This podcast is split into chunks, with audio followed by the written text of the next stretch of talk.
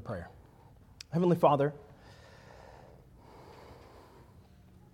we thank you uh, for the gift of a relationship with you,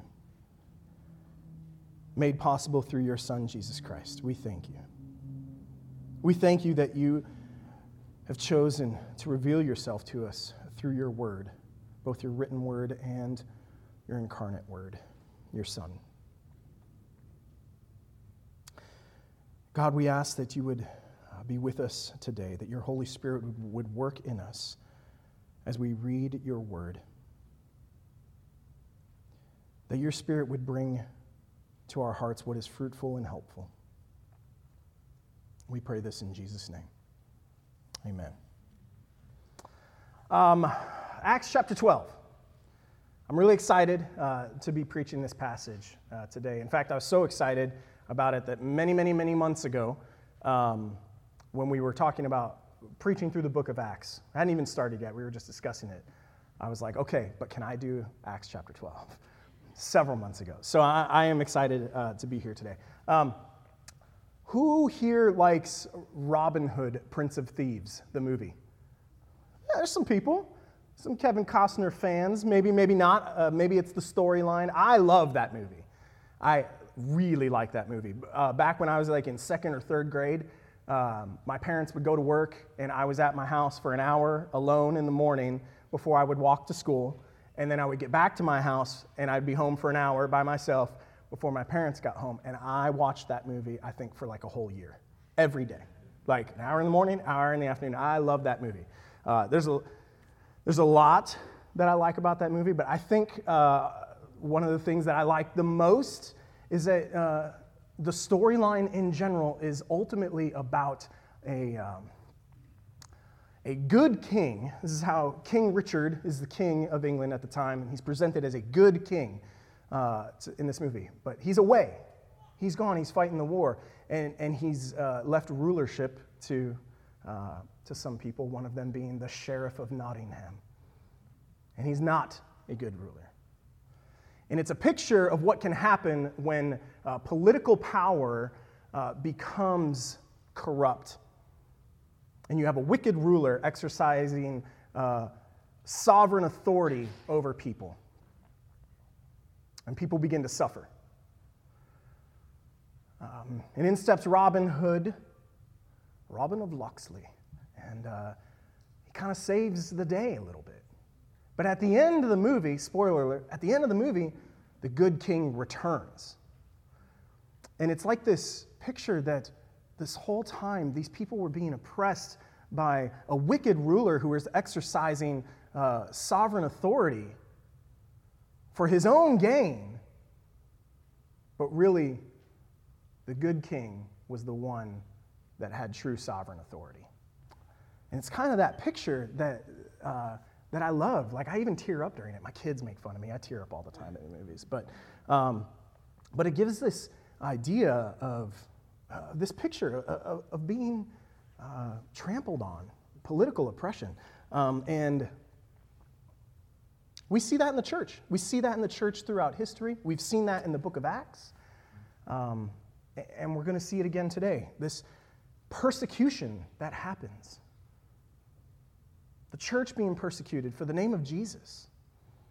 And anytime that persecution begins to happen um, in, our, in our lives, in, in the culture around us, in the world, it creates an, an unsteadiness. It creates a shaky ground. It creates a situation where we begin to not know what's going to happen. And we begin to question things. And most of all, probably the question is where's God? Why is this happening? That's one of the questions that we're going to look at and answer today.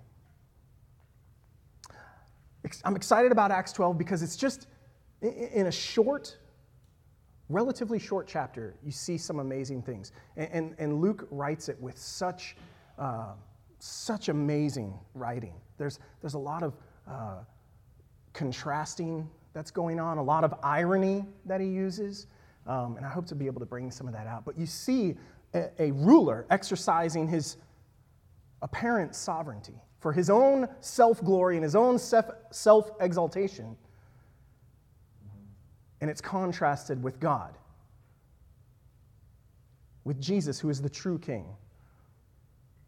who has true sovereign authority over everything. It's kind of the contrast that we see here.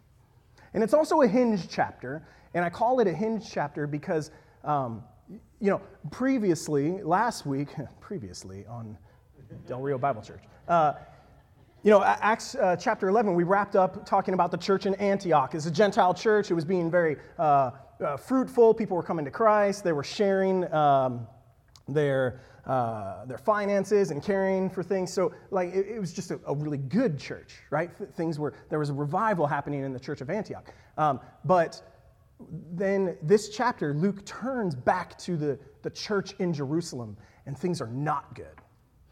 Things are not good. And it also brings up that the Jewish people are still rejecting their Messiah, Jesus. So it's not only political persecution that you see here, but it's, it's also the Jewish people that want the Christians to be stopped, that want the message of the gospel to cease.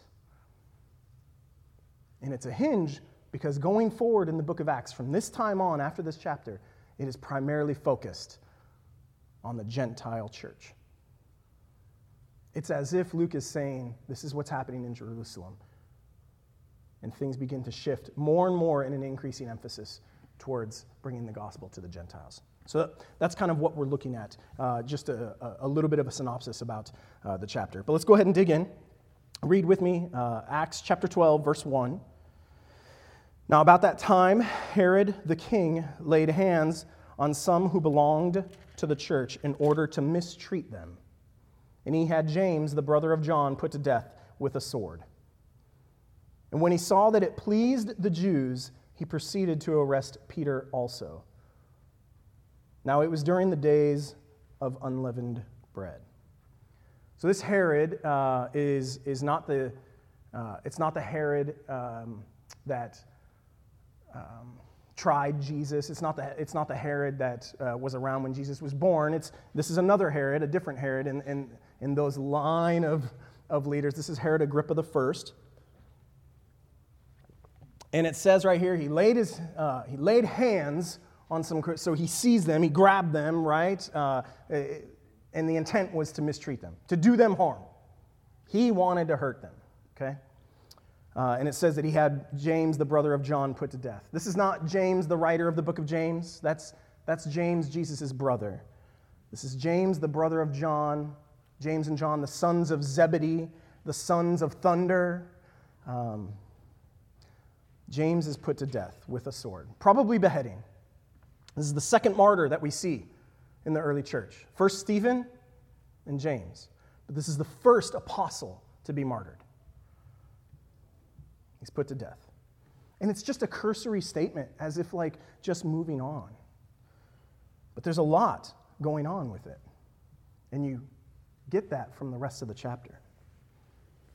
James is put to death. Some of you may remember uh, James and John, the sons of Zebedee, um, the sons of thunder. I like, I like that name. But uh, uh, you might recall they were walking with Jesus, and uh, um, I, when, when, when I picture in my mind, I picture all the disciples kind of back behind Jesus and then James and John kind of running up to Jesus. Maybe that's not how it happened, but that's what I picture in my mind. And, and, uh, and they're like, hey, uh, when you come into glory, maybe they didn't say hey, I don't know. But when you come into glory, can, can we sit on your right and your left? We don't, we don't care which one, you know, if you want to put James on the right or, or whatever, you know, right and left. We want to be exalted with you. We want, we want some glory too. You know, those are positions of honor. You know, and, and Jesus, uh, do you remember what Jesus says? He says, um, Can you drink the cup that I will drink? And then he, tell, he, he tells them, You will drink the cup that I'll drink. And then uh, the disciples that heard James and John, it says that the, the text says they became indignant. They, they were kind of mad. Like, wait a minute, why do you guys get to sit on his right and left? We want to be there too, you know? Uh, and so Jesus sees this and he gathers all the disciples and he says, Though the rulers and authorities over the Gentiles may exercise their authority over them. Lord it over them, is what he says, right? He's talking about a negative way. Rulers and authorities of the Gentiles lord over their authority, lord it over the people. But it is not to be so with you. It is not to be so with you. And isn't it amazing? This is why I love Scripture. You have the first apostle to be martyred here is James,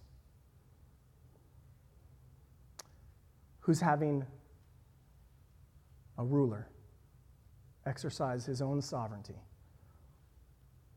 for self glory and self exaltation and lording it over James by putting him to death. It's amazing. It's tragic. And look at what the motivation is for Herod. Look at what the motivation is.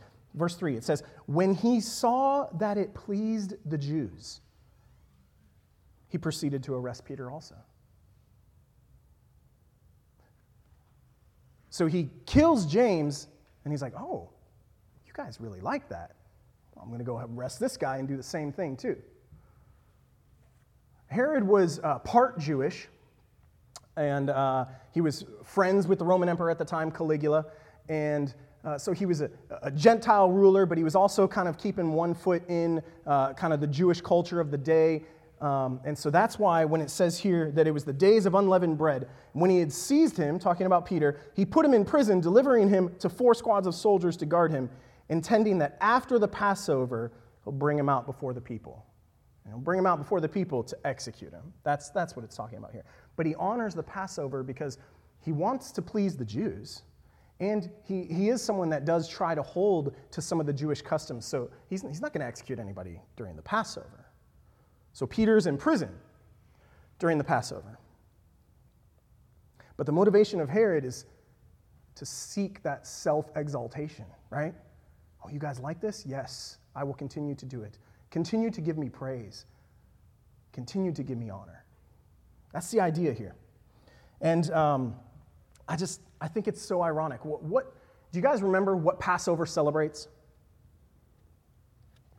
Passover celebrates the, uh, the deliverance of uh, God's people, the Israelites, from Pharaoh. Remember, Moses went and uh, there was the whole, you know, let my people go thing. No, I won't. Okay, plague, plague, plague, some more plagues, and then, you know, you let them go and parting of the Red Sea. You guys remember that story? That's what Passover is celebrating. Passover celebrates the deliverance of God's people from a uh, political oppression, from a persecutor, from someone that is harming God's people. That's what Passover is celebrating. They're celebrating God's deliverance. And it's ironic that while they're celebrating, while these Jewish people are celebrating God's deliverance, they have the herald speaking of the gospel of Jesus Christ being held in prison. True deliverance from Jesus Christ was offered to them, and they're holding Peter in prison while they celebrate. It's ironic and it's sad. But it says uh, that he was delivered over to squads of soldiers. And then it says, uh, so Peter was kept in prison, but I love that word in Scripture when things look bleak and all of a sudden you see the word but, it's like, oh man, this is good. Uh, so Peter was kept in prison, but prayer for him was being made fervently by the church to God. Oh, yeah, that's what I'm talking about. Anytime you see like but prayer or uh, but God did this, oh, it's exciting. Because you know that something big is about to happen. It says, On the very night when Herod was about to bring him forward, Peter was sleeping between two soldiers bound with two chains, and guards in front of the door were watching over the prison. So, four squads of soldiers were assigned to watch Peter. Each squad had four soldiers, okay? And they would do like shift work, watching him around the clock. Um, and, and the way that they watched him is he was literally chained in the arms to soldiers right between him, right? He was in between soldiers, one soldier on his right, one soldier on his left chained to his arms, and then two soldiers on the outside of his cell as like sentries. I think Herod was worried that Peter was going to go somewhere, you know, but that, that's how he was being kept. And behold, verse 7, and behold, this is the Greek word idou. Uh, some of your translations may say look, some of your translations may not translate it at all. It, it, it might just move on. I, I tend to be an old school guy, so I like behold, you know? But the idea here is look, pay attention, don't miss this. It, uh, if this was a movie, it's where the director would be like, okay, start zooming in real tight, you know? Um, you don't miss this. This is big. Something big is about to happen. Behold, an angel of the Lord suddenly appeared, and a light shone in the cell. And he struck Peter's side and woke him up, saying, Get up quickly. And his chains fell off his hands. Isn't that amazing? We know Jesus breaks every chain, but like, he's just, get up. Stands up, chains fall. Pretty good trick.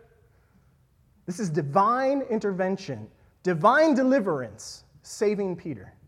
It's clear. It does, it, it's not saying, oh, you know, the angel brought bolt, bolt cutters and, right? He just stood up and the chains fell, people. That is amazing. That is absolutely amazing. What I think is funny, though, is he's sleeping, and the angel has to wake him up. This is the night before he's about to be executed, and he is sleeping. I don't know if I would be sleeping between two soldiers. Maybe it was comfortable. I don't know. But he, he's sleeping. And the text doesn't tell us why he's sleeping. Maybe he was exhausted. Maybe he, maybe he was just exhausted from, from the process, right, uh, of everything. Uh, maybe his faith had finally reached a point where he was uh, confident in who God was. And he was just resting that God was in control. Uh, when I, as I was preparing I was reading this and I saw that Peter was sleeping, I thought of the, uh, uh, the time when uh, Jesus and the disciples were in the boat. Remember, the crossing the Sea of Galilee, and the wind and the waves are going all crazy. And, uh, and what's Jesus doing? Sleeping. He's sleeping in the boat. And the disciples are like, Wake up! We're gonna die! You know? And, and, and Jesus rebukes them and then he rebukes the wind and the waves. Maybe, maybe Peter's sleeping because he remembers that. And he thinks, wow,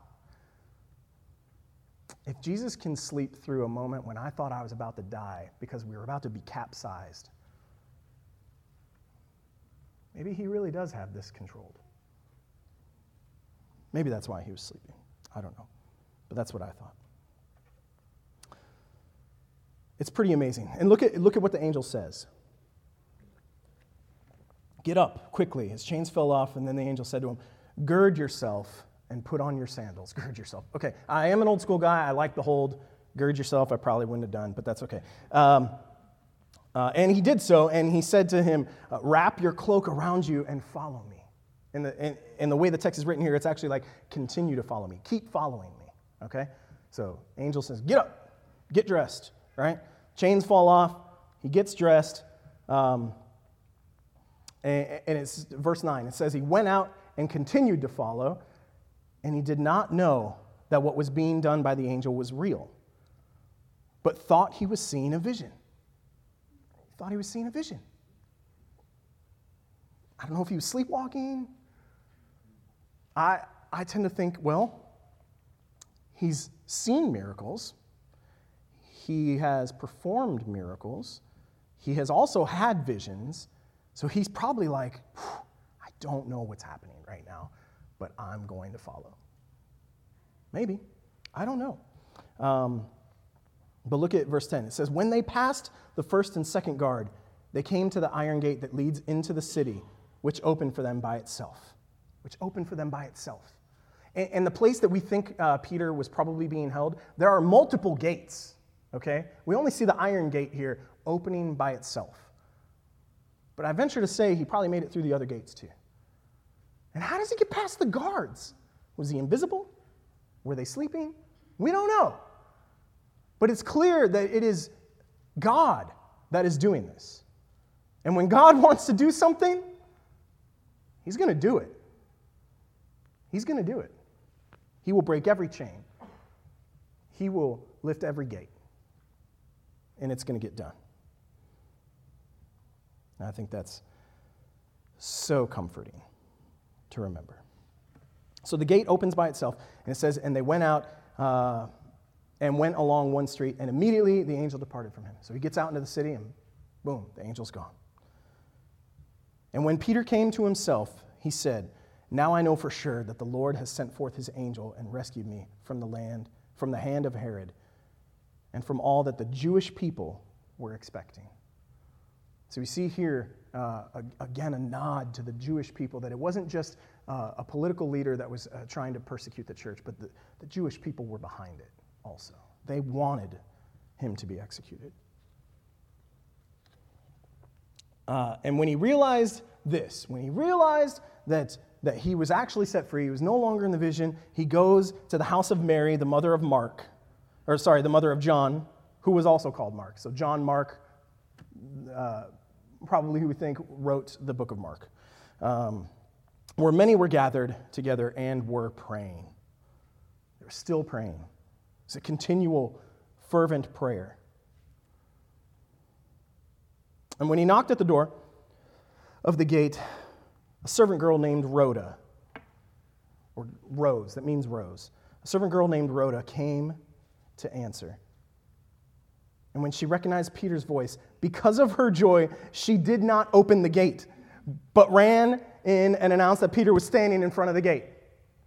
You can't, like, that doesn't get made up. You know what I mean? The story's not made up. Like, you would have a servant girl and they would be like, she was so overjoyed that she didn't let him in and instead ran to tell people. No, this is like a true story because this is, this is the kind of story that you would like tell your friends when there was this amazing thing that happened and you would not believe what Danny did. He, he just completely ignored what was actually happening and was like overjoyed, right? That, that's, that's the idea here. She's so overjoyed. She leaves him at the gate to run and tell people. I love it. It's amazing. And look at what happens. Um, uh, it says, uh, They said to her, You are out of your mind. You are out of your mind. This word here, this Greek word, is used two other times in the New Testament, and, and it means like insane or going mad. That, that's literally like you're out of your mind. But she kept insisting that it was so, and they kept saying, No, it's his angel. It's his angel. But Peter continued knocking.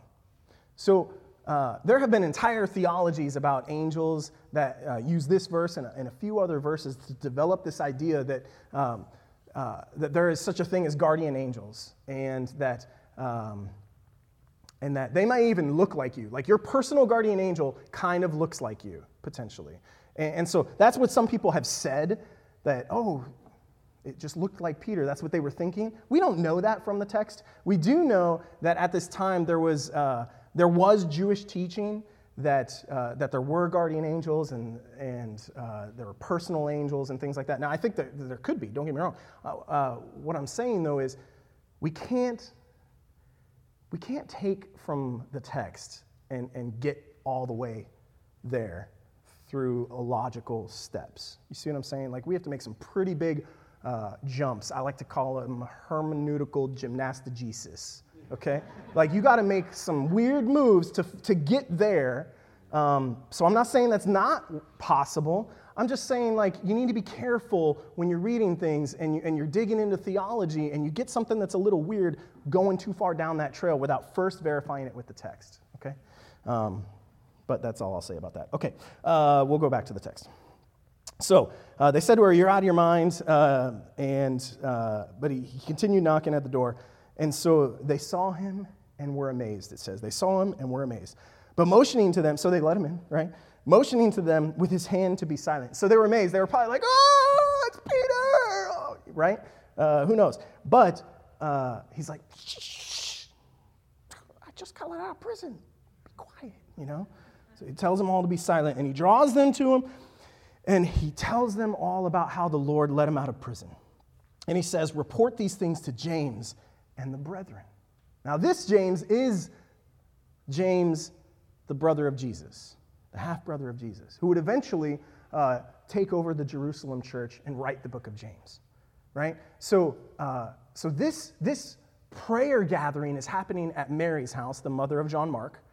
But there's other places in Jerusalem where the church is clearly gathered, right? Because he tells them to go to James uh, and the brethren. So uh, it's interesting.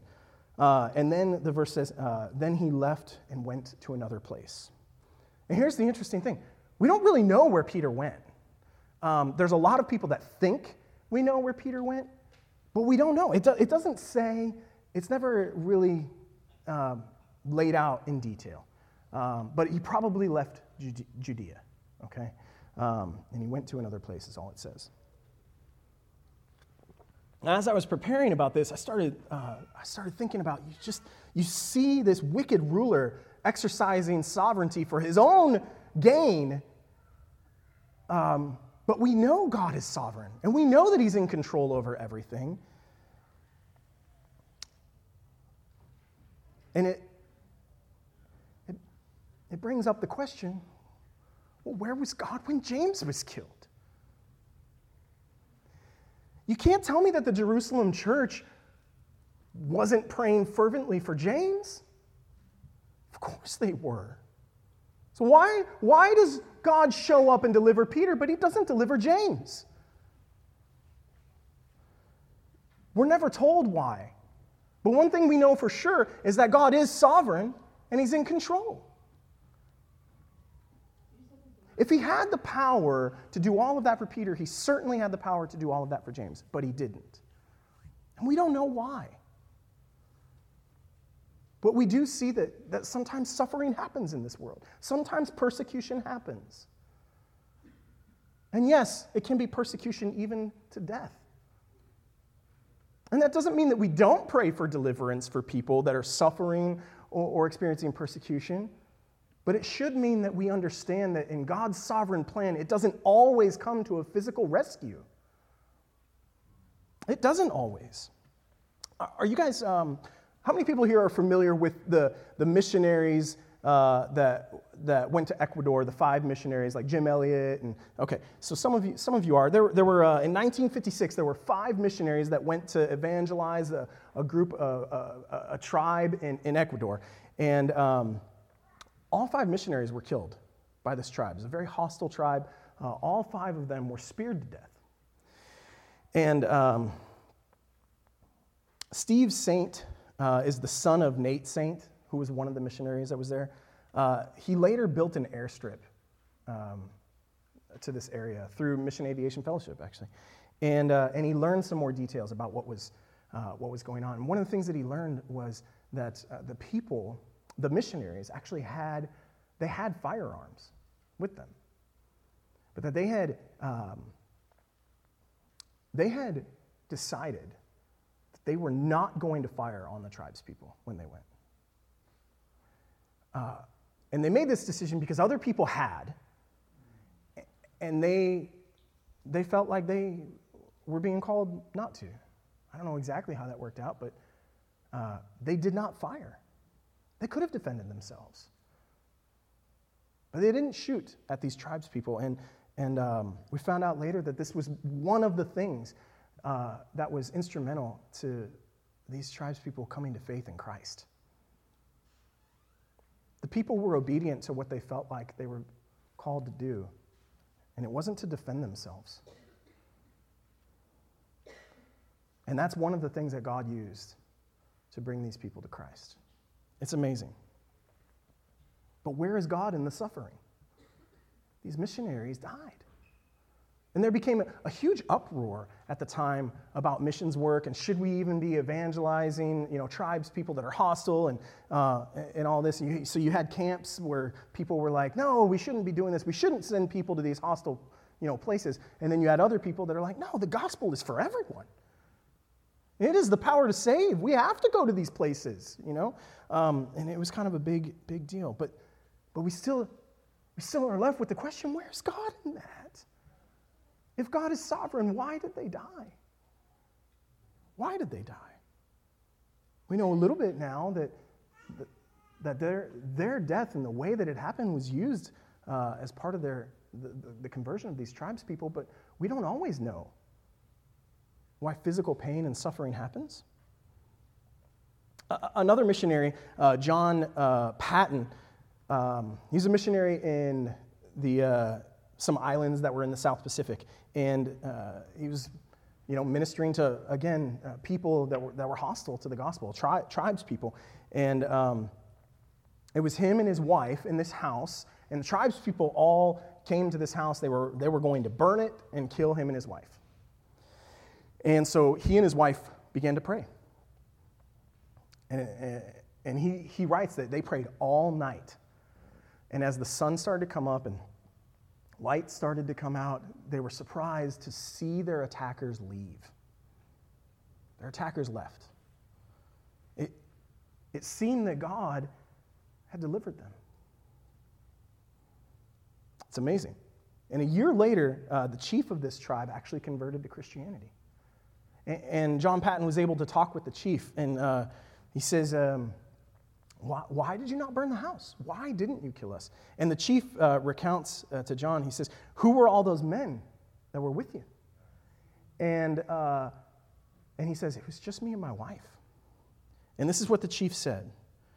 Uh, the chief said uh, that they had seen hundreds of big men in shining garments with drawn swords.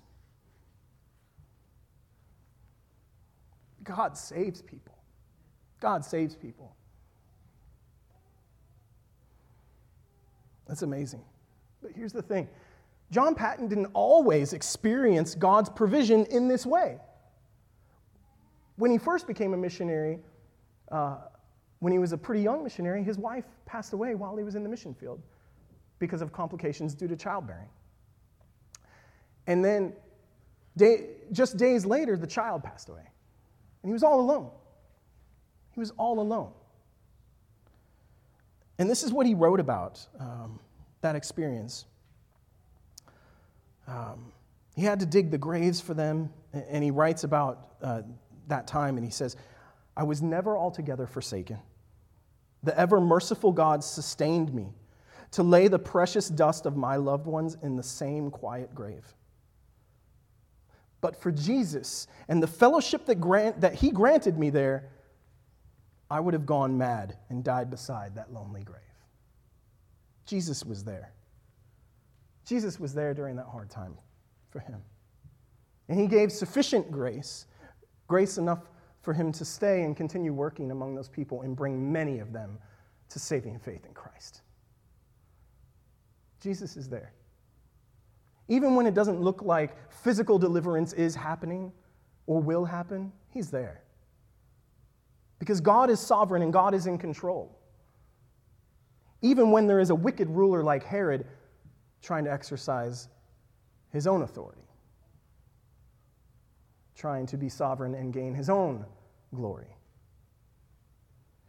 That's a word of caution that when um, wicked people seek to please other people more than pleasing God, terrible things can happen terrible, terrible things can happen.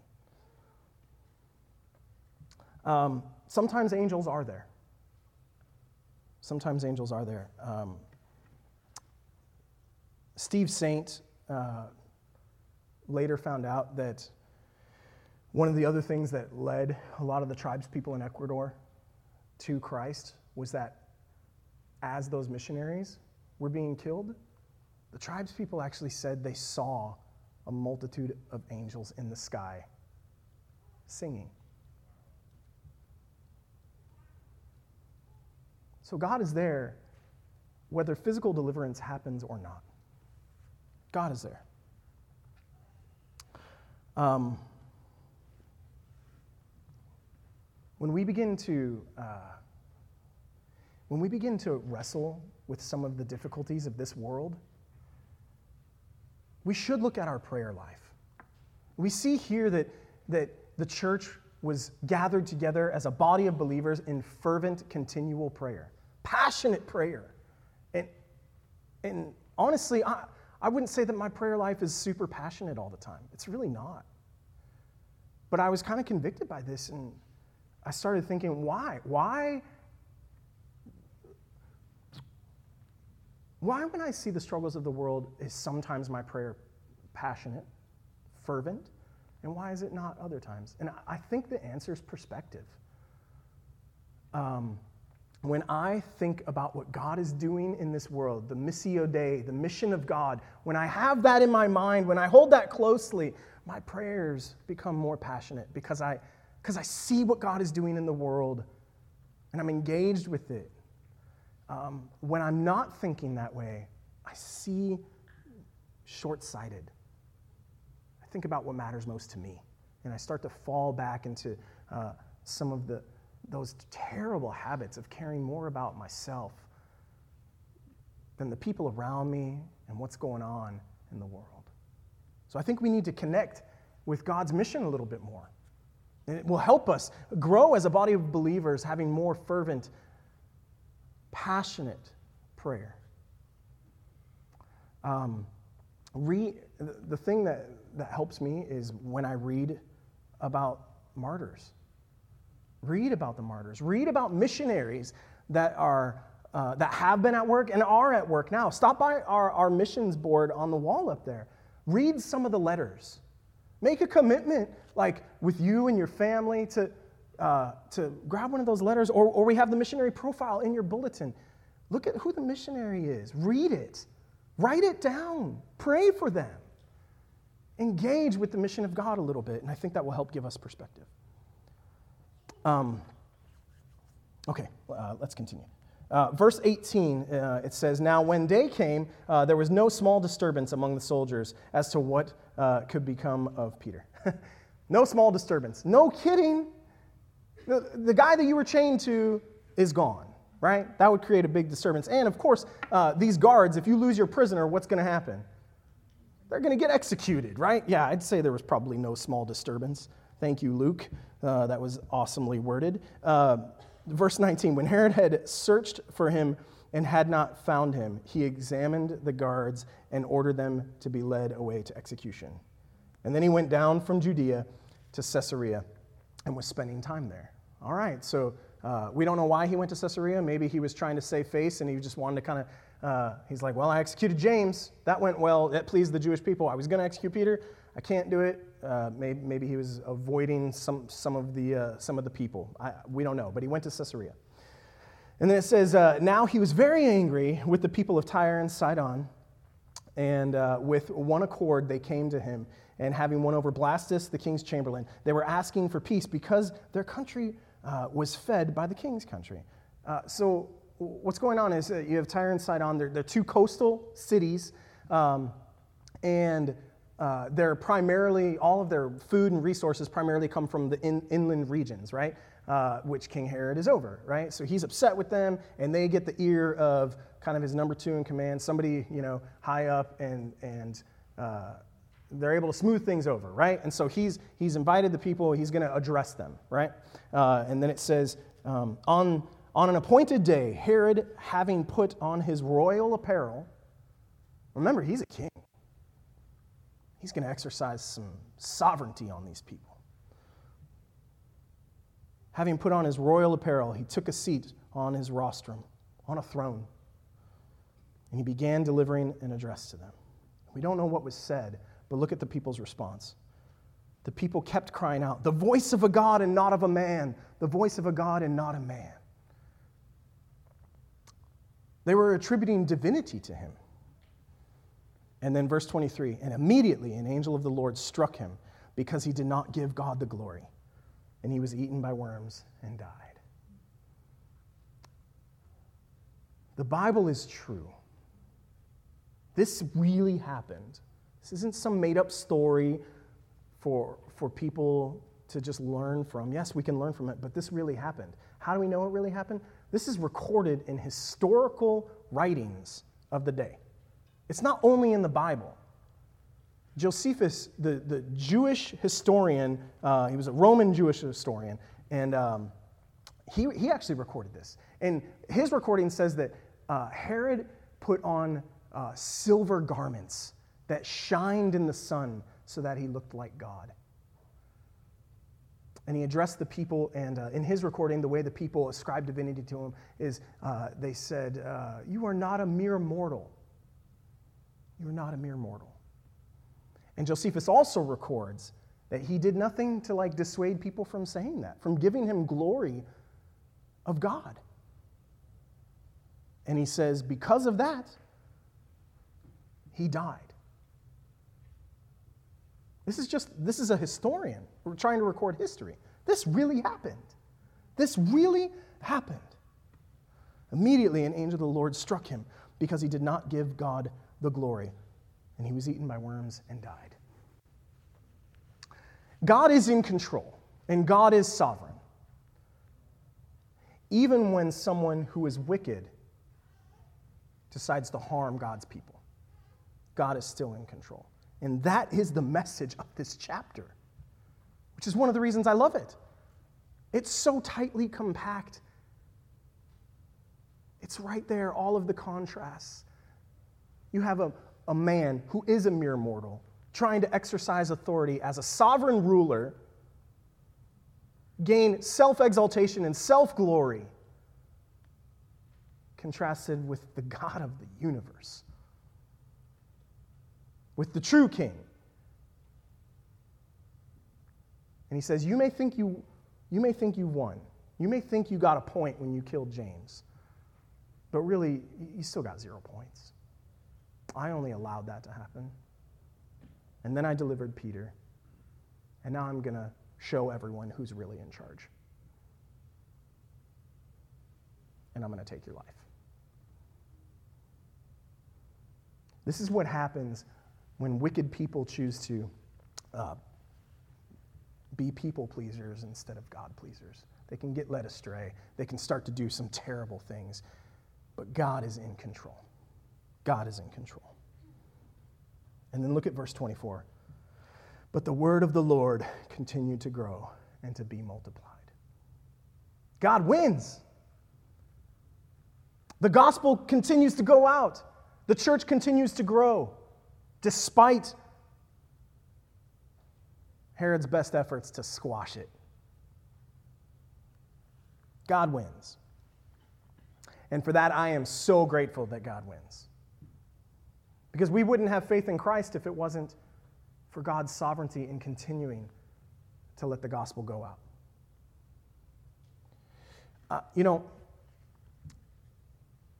uh, as I was uh, preparing this and everything, um, I thought a lot about what was happening um, in Afghanistan, and uh, particularly for the believers that are there and several pastors. Uh, there was kind of there's like a pastoral network, uh, you know, uh, of pastors in that area, and uh, several pastors uh, that were that could not get out of the country as it became more and more unstable. That were that were still there and still are there. Um, began writing messages to some of the pastors in that network, and, and um, at least one of them posted some stuff um, online uh, from, from the UAE, and uh, he said he kind of categorized what so many of the messages were about and kind of summarized them, a lot of them, and included a lot of uh, excerpts uh, from them. But they prayed for three primary things. This is, this is what they prayed for in the midst of hostile persecution and probably being put to death. This is, this is what they prayed for now. Maybe this is what the church was praying for then, too. This is what they prayed for physical protection and provision. They asked for physical deliverance to be protected. Um, they also asked for provision. Um, one pastor said, not only, not only am I in threat of being put to death, but my family is too, uh, just because of who I am and, you know, as a leader of a, of, of a church in Afghanistan. Um, so they prayed for physical protection, Several of them said, you know, we're, we're running out of money, we're running out of food. We can't, you can't just go to the ATM and get money, you know? Like, we, can't, we have to stay in our houses because if we go out, like, it, we're probably going to be put to death, you know? So they were asking for prayer for that. Uh, they prayed for uh, spiritual provision, that they would stay strong in the Lord. And one pastor said this uh, pray that we would be strong in the Lord, who is the sovereign king. They knew that the apparent rulers of that country were coming for them, but they also knew that God was still sovereign. And they wanted spiritual provision. They wanted to be strengthened in their faith so that if they were being led out to their execution, that they wouldn't deny their faith, that they would be able to stand with Jesus. What an amazing prayer. The third thing that they prayed for was that the gospel would continue to advance. They prayed for revival. Several of them uh, asked for prayer that even though uh, they were being hunted, that the people that so strongly opposed them might come to know Christ. That is powerful prayer. Too many times, I think, uh, in our own lives, we kind of stop at the physical protection part. We want the suffering to end. We want the pain to end. We want things to be good. We want, we want everything to be okay. And that's good. We should pray for that. But a lot of times, God is doing something else. So we need to pray for spiritual provision. We need to pray even for the people that are persecuting. We need to pray that the word of the Lord continues to go out, as it tells us that it did here in verse 24. And then I love this one pastor uh, wrote and said, Our hope is not in politics, but in Jesus. Our hope is not in politics, but in Jesus. I, I hope that is true of us. I hope that is true of us. Some of you may be called to a place where you're going to experience persecution. Some of you may be called to minister to people right here in Del Rio and experience persecution because of it. I don't, I don't know. But I hope that, that you will answer that call, that you will not shirk away from that responsibility, that you will go to the Lord in prayer, that you will seek a community to, to pray fervently for you. And ultimately, that you will rest upon the knowledge that God is sovereign and in control. Whether you're chained between two guards or not, you can rest. God is in control. Amen? Amen. Let's go to Him in prayer. Heavenly Father, um, we thank you for your, uh, for your protection and your provision. We thank you for passages like this that in, in such a such a short passage, we see that, uh, that you are in control even when persecution leads to death. You are in control whether there is physical deliverance or not. You are in control. Father, would you strengthen our faith? Would you help us to be people that would um, encourage people to lean into your authority? to recognize you as the sovereign ruler of everything. To not take the easy way out and explain away pain and suffering as, uh, well, the people praying for it just didn't have enough faith. It's not, it's not like that. It's not that simple. Don't let us take the easy way out, God, but help us to hold this intention. Help us to understand that you are in control, even when it doesn't seem like it. Help us to find comfort in that and peace and rest. Help us to grow as a body of believers that would continue to grow in, in fervent prayer, passionate prayer. That we would uh, look at the missionaries that are doing your work, that are spreading the gospel, and we would pray for them. That we would be excited about sharing your word with others. Oh God, help us to be a church that is like that. We thank you that you are in control, God.